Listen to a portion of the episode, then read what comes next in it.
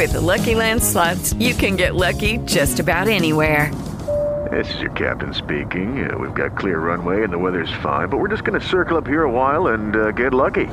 No, no, nothing like that. It's just these cash prizes add up quick. So I suggest you sit back, keep your tray table upright, and start getting lucky. Play for free at LuckyLandSlots.com. Are you feeling lucky? No purchase necessary. Void where prohibited by law. 18 plus terms and conditions apply. See website for details. Hello, once again, everybody, and thank you for joining me in the Bettor's Box. It's the BangTheBook.com's MLB betting podcast for Monday, July 13th. I am your host, Adam Burke. This and every edition of the Bettor's Box presented by our friends over at DSI Sportsbook, BTB. And the number 200 is that promo code 100% deposit match bonus for the sportsbook, 100% deposit match bonus for the live casino at BetDSI. It's only a game until you bet it. The Daily KBO article is finished. There's a lot of other stuff to get to here. The Major League Baseball season is only 10 days away. The NBA starts in 17 days. NHL starts August 1st. College football, at least for now, appears to be going on in a modified way. The NFL should be coming up here as well. So, just too many other things to focus on here. Just going to have to leave the KBO out of it. We still have golf, UFC, NASCAR, all that kind of thing. So, the KBO article is finished. However, I'll still be updating that bullpen spreadsheet every day. Hopefully, you bookmark that if you ever want it at Skating Tripods on Twitter. A very good way to get a hold of me. To be doing some more NFL futures content here shortly. Going to be doing some more NBA and NHL content as well. We already took a look at some of the return to play lines for the NBA for July 30th, 31st, and then on into the 1st. Uh, we'll take a look at some NHL series price stuff here coming up as well. So definitely looking forward to getting back into it with those daily winter sports that now all of a sudden have become summer sports here with the pandemic. Uh, golf back at Muirfield Village again this week for the Memorial. We'll write that up and then talk about that on Tuesday with Brian Blessing. We'll talk UFC. We'll talk NASCAR. Well, I'll be writing about UFC. We'll talk about NASCAR on that podcast tomorrow have previews of all kinds of stuff for you going up over at the website. There's another horse race this weekend on Saturday. Hit back to back exacta boxes here in the Indiana Derby and the Bluegrass Stakes. So hopefully you read those previews, took advantage of that. But we're keeping busy over at bangthebook.com. And something else I encourage you to check out over there all of our sportsbook reviews, including the exclusive bonus codes for bangthebook.com. Again, like I said, we're 10 days away from baseball. 17 days from the NBA, 19 days from the NHL. With everything that's coming up here, along with a fall full of golf majors and Triple Crown events, UFC events, NASCAR playoffs, all that kind of thing, you want to make sure that you are set up. Now is a good time to get all of those sports betting accounts in order, redeposit if you need to, sign up for new ones if you need to. Again, shopping around for the best prices is paramount in this business. So check out bangthebook.com, check out our sportsbook reviews, see which sportsbooks will work for you. We've got write ups of my bookie, Bovada, Five Dimes, Bet Online, Bet Any Sports, Viet Bet, obviously DSI, Bookmaker, um, you know, Jazz Sports, US Dice, all kinds of places out there in the industry are written about over at bangthebook.com. So please make sure you check those out if you're in the market here for a new sports book. And, you know, quite frankly, with everything that's going on here coming up, these odds makers, these bookmakers are going to have a lot on their plates. You're going to be able to find some very good prices out there that you can look to exploit. We got one question here for the Monday mailbag, so we'll talk about that. Then I'll do a five and fly segment for the National League East, and then a quick look at the week ahead here in the KBO, which is kind of all thrown off because there were a lot of rainouts and postponements over the weekend. But we start with that question once again from our good buddy Rich Lamons. Actually, posed this question to both myself and Kyle Hunter via email, not necessarily for the Monday mailbag here, but I thought it would be something good to talk about on today's show. And Rich says here, do you think Phil Steele's magazine numbers or rankings will be used even more if everything is conference only, since he has a nice and easy way of ranking position groups within each conference? If line moves seem to mirror the Steele rankings, I think it could create more opportunity if your personal numbers differ and you trust your own work. Agree? Disagree? Nothing too different from previous seasons. Here's my thought on all of this. We know that Phil is kind of the, the preeminent guy here for college football for a lot of people. I know that there are magazines like Athlon that come out earlier. Uh, Bill Connelly does fantastic work, and I'll talk about him in a second. But I do think that, you know, with the way that this summer has played out, you know, you would think people would be spending more time getting prepared for the football seasons, but instead they've gravitated to the golf market, to the UFC market, to the NASCAR market, because I think all of us, and, and this was kind of a discussion that we had in that email chain, I think all of us still wonder whether or not college football will actually be played. So a lot of people probably aren't doing their homework, probably aren't doing as much as they usually do because nobody's really been betting into the win total markets. Nobody's been really betting into the futures markets for college football because it just didn't look like it was going to happen. So what's going to happen here is that once Steele's magazine goes out, and I believe it's gone to print already, I think maybe over the next 10 days or so, people that signed up to get copies will get them and they'll be available at different booksellers we're going to see a lot of people rely on Steele very, very heavily early on in the process. A lot of people rely on Connelly too. I mean, Connelly's kind of become basically the KenPom of college football in the sense that what he puts out there is absolutely fantastic work. It's terrific. It's a great resource, but it's a resource that everybody already uses. So a lot of Connelly is built into people's power ratings, is built into the thought processes and the philosophies about these teams as we go into the season. It's still not close to Steele's influence on the market, but it's getting up there now. And with everybody playing catch up, with a lot of people not doing the work themselves, going to rely on other people to do the work, yeah, I think there is a very realistic possibility, especially with conference play only, that a lot of people just exclusively look at Steele, maybe look a little bit at Connelly. The question is, and I guess there are a lot of questions. So I should say the questions are players opting out, positive tests. A lot of this stuff is going to wreak havoc with college football. You're going to have different states, different universities, different colleges, all with different, you know, restrictions and requirements for these players. You know, on-campus learning is a question around the country. How will players be roomed? You know, will they have to come up with different accommodations for these players to where they don't have roommates. You know, because when you think about how this is set up in college football, sort of the hierarchy of college football teams, a lot of times the best players, the guys that are going through the same things together, you know, draft evaluations and talking to teams and all that, a lot of times the best players are the closest guys on the team and they room together. You know, those are your closest teammates. So if one tests positive, does the other one automatically have to go into quarantine? And even if you do, you know, separate these kids, put them in different dorm rooms or different campus housing or whatever else, most of us went to college. Some of us are in college. College kids do what they want. And, and you know, it's going to be more regimented and structured for the Division 1 athletes, but if these guys want to do something, they're going to do something. They're not going to stay away from each other.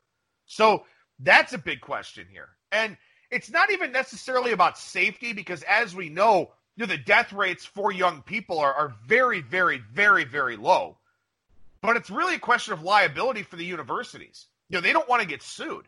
The players, you know, you may have one that, you know, tragically passes away or a couple that tragically pass away, and that would be horrible, and it would certainly bring everything into question with not just the virus, but also, you know, the optics of playing college football through it. But, you know, you're going to have a lot of scenarios where kids are going to get it and their parents are going to question, you know, all the long-term health concerns and all that. This becomes a liability issue for the schools. So I don't know how they're going to work all the logistics out with all of this. And that's why, you know, I haven't done anything with regards to college football yet because I, I, just, I still don't think it's going to happen. And at some point, I'm going to have to, and at some point, I'm going to have to catch up.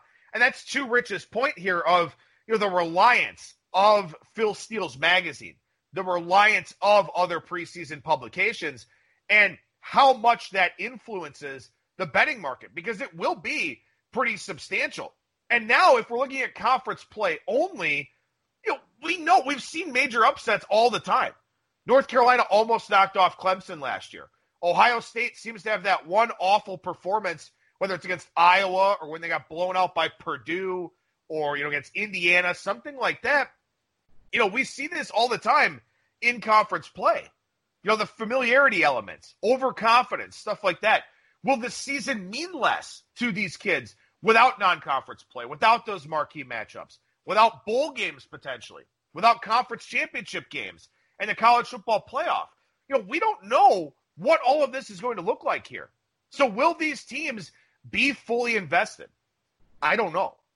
But one thing I will say regarding Steele's magazine is that, you know, a lot of the sharper college football minds out there will get it, will look at it, will use it for what they use it for. For me, for example, I like it because I can look at the position groups and I can look at depth and I can look at you know everything's just laid out really nicely. I mean, a lot of instances Connelly has better metrics with returning production and all those types of things, havoc rates, stuff like that. Connelly has a lot better data. Phil's presentation of it makes it really easy. Plus, you've got the schedule right there for putting together win totals, all that kind of thing. So I use Phil's magazine, but I think the criticism is warranted from some of the sharper people that are out there because, you know, Phil relies on all this historical data. He has to keep the lines of communication open with these coaches and these SIDs and the athletic directors and stuff like that. So a lot of times these aren't really honest assessments. These are, you know, him being optimistic, glass half full, can't be too critical because he still has to be able to talk to those coaches to get the information for his magazine. So I think Phil Steele has a purpose. I think his magazine is useful. I think it's very good organizationally. But I do think that there could be an over reliance on it in the betting markets, especially with you know things like the most improved list. We see that all the time, stuff like that. So I do think there are opportunities to go against the grain of Steele's magazine, of Connelly, of some of the preseason you know uh, prognostications and publications that are out there, and with this unique format, I do think there is a chance that there is more reliance on just letting someone else do the work and kind of branching off of that. So we'll see what it looks like. You know, I know Circa posted week one lines, which are irrelevant now because there won't be a week one for a lot of teams because there's no non conference games. But yeah, I think there's a definite possibility that, you know, there will be an over reliance on Steele. Uh, again, if you ever have any questions here for the Monday mailbag, Adam at bangthebook.com skatingtripods at gmail.com or at skatingtripods on Twitter. We transition over back into the baseball side here for the five and fly segment about the National League East. 10 days away from the start of the season. We'll do NL Central on Thursday. We'll do NL West next Monday. And then on th- next Thursday's show, that's it. It's game time. It is time to go here with the Major League Baseball season. But for now, we take a look at the five and fly for the NL East. The Atlanta Braves, their season win total 33 and a half, 20 to 1 for the World Series, 10 to 1 for the pennant. And interestingly enough, pulling these World Series and pennant futures from Bet Online here, the Dodgers are plus 150 for the NL pennant. Everybody else is 10 to 1 or higher, including the Atlanta Braves in that group. So there's probably some value on the NL pennant odds over at Bet Online. And then from five dimes plus 220 to win the National League East. Couple of positive tests already here for the Braves. Will Smith and Freddie Freeman. And it does seem like, by all accounts, Freddie Freeman had a pretty gnarly case of coronavirus. He's still not back with the team. And Nick Markakis, who decided to opt out along with Felix Hernandez, Markakis said that talking to Freeman and sort of discussing some of the symptoms and all that was one of the tipping points for Markakis. Now, that being said, you know, we've had some opt outs here, but none of them have been players of great significance in my estimation. Markakis opt out. Look, it doesn't mean a whole lot to me. He's a great clubhouse guy. He's a veteran leader for this team. But you can Skype, you can FaceTime, you can talk on the phone and text and all that. That doesn't necessarily bother me too much. A very good contact hitter, not a whole lot of power. And I think that what this does is opens up some more opportunities for a guy like Christian Pache, for a guy like Drew Waters, like Austin Riley, something like that, to where maybe you get a higher upside player. Maybe the floor isn't as high for those younger guys, but the ceiling could be a little bit higher than playing somebody like a Markakis. So I'm not necessarily worried about that for Atlanta. And they signed Marcell Ozuna. He should help. They signed Peter O'Brien and Yonder Alonso to, I believe, minor league contracts for both of those guys. So there's some pretty good depth here for the Braves. They're a pretty solid defensive team. And this is a team. I mean, look, you've got Ronald Acuna, you've got Freddie Freeman, you've got some of these other younger guys that have kind of come up through the system. You've got a lot of players for this Braves team that are average or better. And I've talked about this before that, you know, in a lot of sports, being average carries a negative connotation. In Major League Baseball, being average is pretty good because there are a lot of below average guys out there. Even the guys that don't hit for the Braves are pretty good defensive players, like an Ender Inciarte. This is a team that's very, very good one through nine. They're very deep. The DH will help them because they've got, you know, a few different guys that they can slot in two different places. So I do like a lot of what they have to work with here on the position player side. And I love what they have to work with on the pitching side. Their starting pitchers run about nine or 10 deep. Soroka, Fried, Foltynewicz, Newcomb, Wright, Wilson, Anderson, another Wright, Cole Hamels, Touki Toussaint.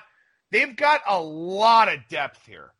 And Alex Anthopoulos has already talked about this and said, look, you know, we've got all this pitching depth. We've got all this starting pitching depth. We're going to use it early in the process. We may limit guys to two or three innings. This is one of those teams that could go very hard with the piggybacks, especially behind Soroka and Fried, where it makes sense to piggyback a Foltynewicz or a Newcomb or an Ian Anderson or something like that. It makes a lot of sense for them to use maybe a modified four man rotation, or they could do a six man rotation if they really wanted to. But I think the Braves, because of the pitching depth that they have, they can be very, very creative with this process. And I think that's something that could ultimately benefit them in a variety of different ways. And then last year, they rebuilt the bullpen on the fly. They traded for Mark Melancon. They traded for Shane Greene and Chris Martin. Then over the offseason, they sign Will Smith, who's not with the team yet, but at least he's not a starting pitcher. He's a reliever, takes less time for those guys to get ready. Darren O'Day is back now after only eight appearances last year. The thing about the Braves is this they have a lot of options, and some teams aren't going to have a lot of options. They're going to have to really use and ride their best options.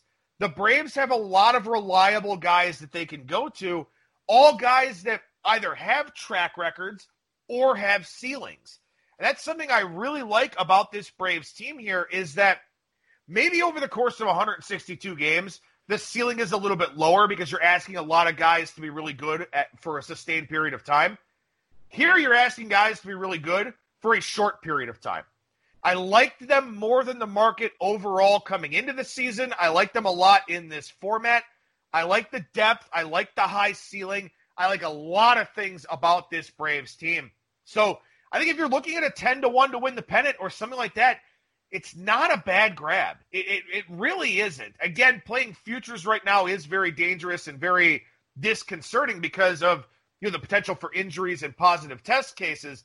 But this Braves team, they are very deep. They do not have weaknesses.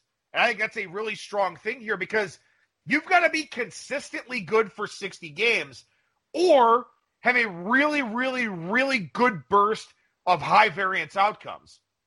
And for the Braves, I think that they could just be good overall. And that's, again, you know, there are so many things philosophically that you have to talk about here. And you talk about that with a team like the Miami Marlins. Their season win total 24 and a half, 250 to 1 to win the World Series, 150 to 1 for the pennant, 85 to 1 for the division. The Marlins in a short sample size can be good but you're asking them to play way over their heads for a sustained period of time. And it can happen. And it is one of the reasons why I would have no interest in playing any of the really low season win totals that are out there, like a 24 and a half here, because I look at the Marlins in this format and say, you know what? They might not be bad. At least not as bad as this season win total number implies. Now, the problem is somebody in this division has to lose and somebody across the AL East and the NL East has to lose. And there are a lot of teams that probably have a much higher ceiling than the Marlins. But when you look at what they did coming into the season here, they signed Jonathan Villar, They signed Corey Dickerson to a two year deal. Jesus Aguilar, Matt Joyce, Francisco Cervelli. They signed some guys that they were hoping that guys that were hoping to either have a bounce back season or guys that the Marlins could trade at the trade deadline. Well, now there's extra incentive for these guys to impress in a short burst because they had a hard time finding jobs. No good teams wanted them. They had to go to the Marlins where they could play every day, hope to, you know, recoup some of that lost value coming off of the seasons that they had last year, or just, you know, try to find a landing spot to where they could thrive a little bit. Now, the trade deadline is is going to be a big question mark. And what happens with these guys going into next year, coming off of these short burst seasons? So these are all guys additionally motivated to play well. And you talk about some of the guys like Nick Markakis opting out. Nick Markakis doesn't need to come out here and play. He's not hurting for money. Not that, you know, guys like Dickerson and, and Cervelli who have had some decent contracts are hurting for money, but just simply that, you know, they need jobs. They need job security for next year. Somebody's always going to sign a Nick Markakis. These other guys, these platoon types of guys and stuff like that, they have extra incentive to impress. They are additionally motivated relative to some of their peers. And you mix them in with guys like Isan Diaz and Jorge Alfaro and Lewis Brinson, guys that at this point in time in their mid 20s need to show something, need to show they can be everyday players alongside the best player on the team in Brian Anderson. So the Marlins here are a very engaged team. And they've got guys that do have some track records, albeit, you know, track records that you don't necessarily love. But in this format here, the Marlins lineup could be kind of interesting. And you like the pitching staff already. Caleb Smith, if he can stay healthy for a short burst, that's huge. Jordan Yamamoto showed some flashes last year. Uh, Jose Urena, he was a league average guy a couple of years ago. He might not be bad. Pablo Lopez is beloved in the metric community. A lot of people love that guy. Sandy Alcantara, contact management guy, may thrive if he's got some positive variance. Then you've got Sixto Sanchez and Nick Neidert and Edward Cabrera, guys that are knocking on the door. The bullpen, they added Brandon Kintzler. They added Yimi Garcia, Brad Boxberger, Stephen Tarpley, Sterling Sharp. They got Ryan Stanek in the Nick Anderson deal last year with Tampa Bay. There are a lot of arms here for the Marlins. And if I'm looking at doormats to maybe make a push, it's the Marlins. And again, I mean, they're locked in a very tough division, especially playing, you know, two thirds of their games against their four division foes. But the Marlins are the kind of team that in this format are pretty interesting. Because if they're contending, maybe they hold on to some of those guys. If they're not, well, they go the youth movement route and bring up guys that are really motivated to play.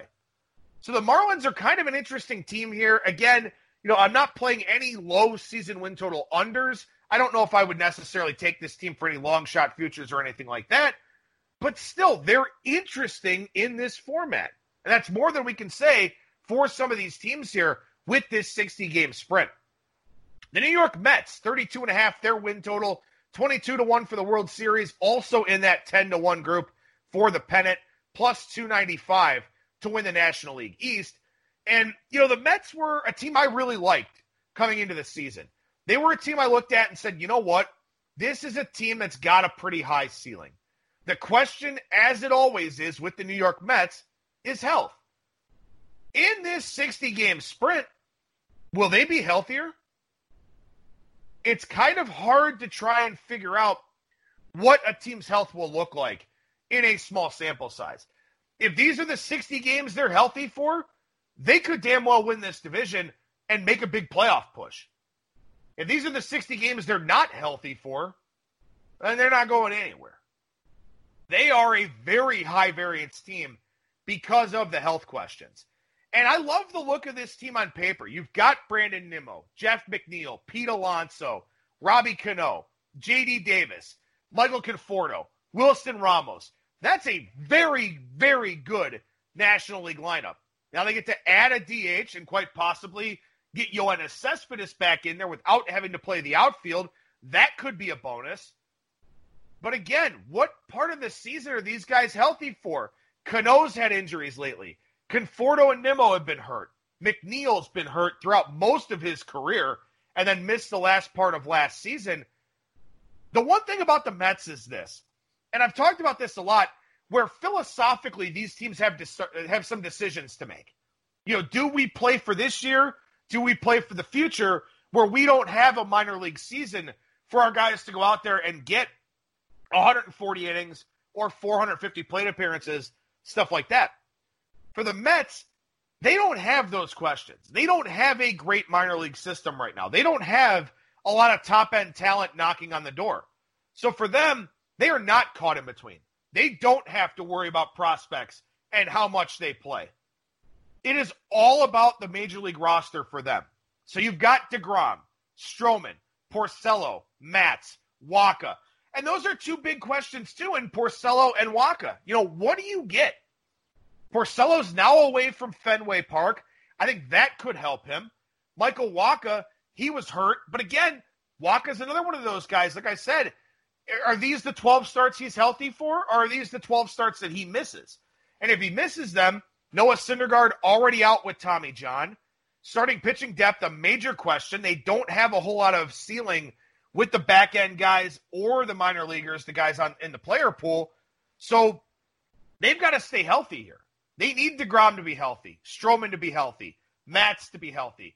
Porcello's kind of a poster boy for good health, but does he have a ceiling? He's got a you know relatively high floor, but what is his ceiling? So the Mets, to me, are a team where, you know, I don't know how this all plays out for them. You've got some contract guys in the mix here, impending free agents like a Marcus Stroman.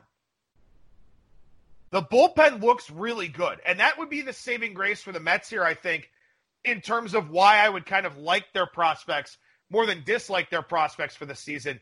Edwin Diaz will bounce back. It was a rare year in the home run department. They signed Dellin Betances, which I love.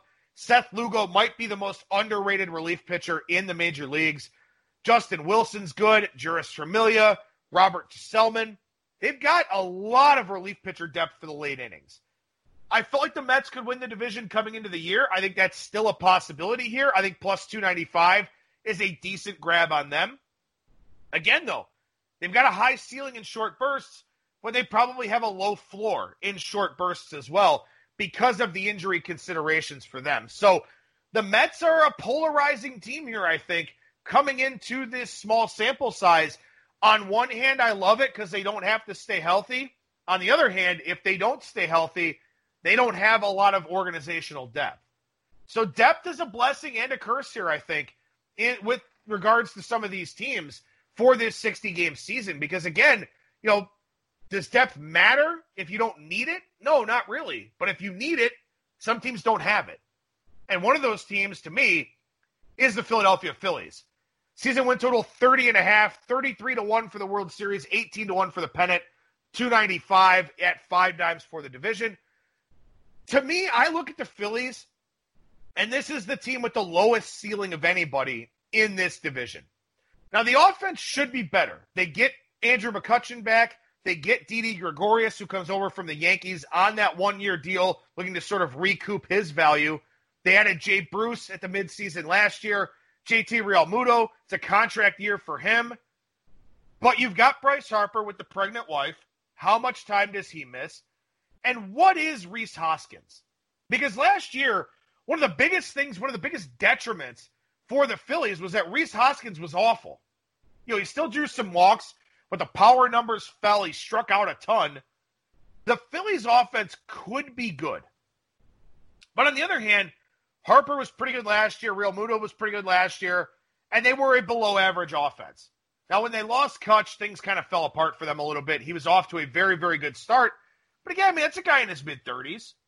You know, so I don't know how this little 60 game thing goes for him, for a guy like Jay Bruce, for like Gregorius, who, you know, had the major injury last year this is an offense that has individual pieces and parts and has talent and has name recognition. But I don't think that this is a great offense. And the pitching staff, I don't love at all. You know, I think Aaron Nola is very good, but Aaron Nola last year struggled with his command. And Aaron Nola is a guy that can struggle with his command. Aaron Nola is a guy that when something goes wrong, it snowballs a little bit. When something's wrong mechanically or health wise, it kind of picks up steam. On the other hand, when he's feeling good and he's in a groove, he will rattle off 10 dominant starts in a row. So he's a little bit of a high variance guy in this high variance format already, but I think he needs to be really good. I think Zack Wheeler will be, you know, solid, but I don't like Jake Arrieta. I don't like Vince Velasquez, even in this format. I don't like Zach Eflin, and they don't have any pitching depth behind those guys. Is it a Cole Irvin? Do they force Spencer Howard out there after only throwing 30 and two thirds in double A? They don't have good pitching depth on the starting side. And they probably have, in my opinion, the worst bullpen in the National League. Hector Neris is okay, but pretty low ceilings for everybody else. Maybe Nick Pivetta takes to a bullpen role full time this year, but I don't like this bullpen. I think this is a very low ceiling bullpen for the Phillies. And again, in this format, with starters not stretched out, with every game magnified in impact, and this is an important takeaway point, too. Every single game now is magnified. So what's going to happen is that managers are going to have to be very aggressive. You know, you there's no in, there's no reason to push your starter a third time through the order. You need pitching depth. You need bullpen depth in particular. And the Phillies don't have it. And David Robertson's on the comeback trail from Tommy John. Maybe he makes an appearance, maybe he doesn't. Seranthony Dominguez, he had elbow issues in spring training. The Phillies have a low ceiling bullpen, a low ceiling rotation beyond Aaron Nola, and an offense that I think probably ends up being average to below average. The Phillies, to me, it would not shock me if they finished last in this division. It would not shock me if the Marlins in this short burst are good enough to be better than the Phillies. So if I'm making a win total play here, and I may throw some pizza money on a couple of them, Phillies under 30 and a half is what I'm very much looking at here for this upcoming shortened season. Finally, the Washington Nationals season win total 33 and a half, 30 to 1 to win the World Series, 16 to 1 for the pennant, plus 255 for the NL East. I got to say, you know, I know that they're kind of being used as the example of how a 60 game format could be really different because they were 19 and 31 through 50 games last year. 30 to 1 to win the World Series on this team is an awfully high price. Because when you look at the Nationals, really the biggest loss from last year is Anthony Rendon. And other than that, this is mostly the same team. You get Starlin Castro at second base. That's an upgrade. Eric Thames, we'll see what he winds up doing. Carter Kieboom, he's going to be the guy who takes over for Rendon at third. We'll see what that looks like. Juan Soto still away from the team for right now. Sounds like there were some big logistical issues. I saw it, I think it was an athletic article, or I saw something on Twitter about how Major League Baseball chartered a plane to bring over the guys from the Dominican, but didn't test for coronavirus before taking that flight. So some guys wound up getting it. Some guys kind of staying away from their teams right now. So we haven't seen Juan Soto in Nationals camp yet. Shouldn't take him a lot of time to get ready. I'm sure he's working out on his own. But that was kind of a weird thing that sort of came out last week uh, regarding some of the Latin players and in particular the Dominican players. But when you look at everything for the Nationals here, the DH may help them more than anybody else in this division. Because now they could DH a guy like a Howie Kendrick, or they could DH Eric Thames, or something like that. They can use that DH spot to rotate guys in and out, keep them off their feet, or keep them off their feet, all that kind of thing. So I think the Nationals lineup looks really good, even without the loss of, or even without Rendon. And Ryan Zimmerman's not a big factor, so don't worry too much about that. They took a lot of pitchers in their player pool. They don't have a lot of position players in their player pool, so they're expecting their major league versatility to carry them through, and that's probably a pretty good assumption in this 60 game format. The bullpen is a worry because the bullpen is old. Doolittle, Hudson, Will Harris, their big offseason signing, he's 36 years old. These guys are in their mid 30s. So there are some worries about the back end of this bullpen, and that would be the thing that causes me to shy away from really going all in with the Nationals here. But you've still got Strasburg, Scherzer, and Corbin. Best one, two, three punch in baseball. Anibal Sanchez is good. Erick Fedde, Austin Voth. Yeah, they're fine. They've got some starting pitching depth at the back end. They'd be a team that would really benefit from a four man rotation. Now, I don't know if they do it, but they would greatly benefit from that. Something else that they benefit from when you look at these World Series teams and people talk about the World Series hangover and all that, it's not just a narrative, it's a workload thing. You know, Scherzer, Strasburg, and Corbin all threw a lot of innings in the playoffs. Hudson and Doolittle were called on a lot. Now, because they only play 60 games instead of 162, you're talking about maybe 60 to 70 innings from Strasburg, Scherzer, Scherzer and Corbin as opposed to trying to ask them to give you 200. You've got a much better chance of getting 70 good innings post World Series than you do 180 or 200. So I think the Nationals actually really benefit now in this format because you're not asking them to do a lot coming off of doing a lot last year. And also, too, now all of a sudden for the Nationals, instead of taking November and part of December off, getting ready for the season in January, showing up for camp in mid February. Yeah, you showed up for camp, but you had another three months off. Three months of rest and recovery and sort of going through your training process and all that. That really helps the Nationals here, I think. This National League East is a bear, man. I like the Braves. I like the Nationals. I like the Mets. I think the Marlins could surprise. The only team I don't like is the Phillies. And I didn't like them coming into the season anyway, and I certainly don't like them in this format playing 40 of 60 against, you know, three teams I think are very good and a Marlins team that I think could impress a little bit. So the bullpen for the Nationals does look scary. You know, Sean Doolittle is a guy that's very vocal about social causes and, and all those types of things. So who knows if he stays playing, if there's something he doesn't like seems like he'll have no problem stepping away. So the bullpen is worrisome for the Nationals, but I think offensively and the starting pitching, they look really good. So this NL East is a really, really interesting division in so many different ways.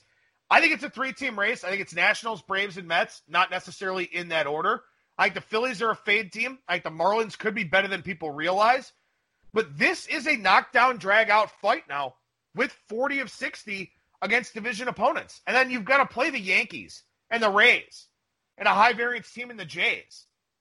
So this looks like a pretty good fight here in the National League East. And hopefully everything goes according to plan. These teams stay healthy, all those types of things. But man, there's some teams I like here for, you know, taking shots for the NL pennant. Because again, the Dodgers are just such a big favorite at plus 150 that the Nationals at 16 to 1 makes some sense. Braves at 10 to 1, same thing. Uh, the Mets 10 to 1, maybe shy away a little bit from the Mets in this format just because of those health concerns. They could really bottom out. But the Nationals and the Braves, I mean, those are teams that have very good chances here in the National League for a variety of different reasons. We'll talk NL Central on Monday, five and fly for those teams. But we take a quick look here at the week ahead in the KBO. You've got Hanwha and KT, Kia and Samsung LG and Lotte, NC and Kiwoom, SK and Doosan. Hanwha at KT. KT is really rolling. They've won eight of 10 here recently. They hit left handed pitching very, very well. So anytime KT starts against a lefty, take a look at their team total. Take a look at the full game total at their side. They will get Warwick Saupold in this series, but they'll also get a lefty in Kim Bum Soo. So maybe that's a good spot to take KT or a team total over or something like that. Odrisamer Despaigne, he'll be back on extra rest now because of the rainouts that took place over the weekend. Despaigne has struggled in those extra rest situations. So that's something you may want to take a look at there uh, in his start for KT. The KT pen has been much better here of late. Very, very good. The Eagles are playing better, but still, with some recency bias on KT, with the perception of Hanwha Big lines here for KT in this series. You have to decide if you want to lay those or not. Kia and Samsung here.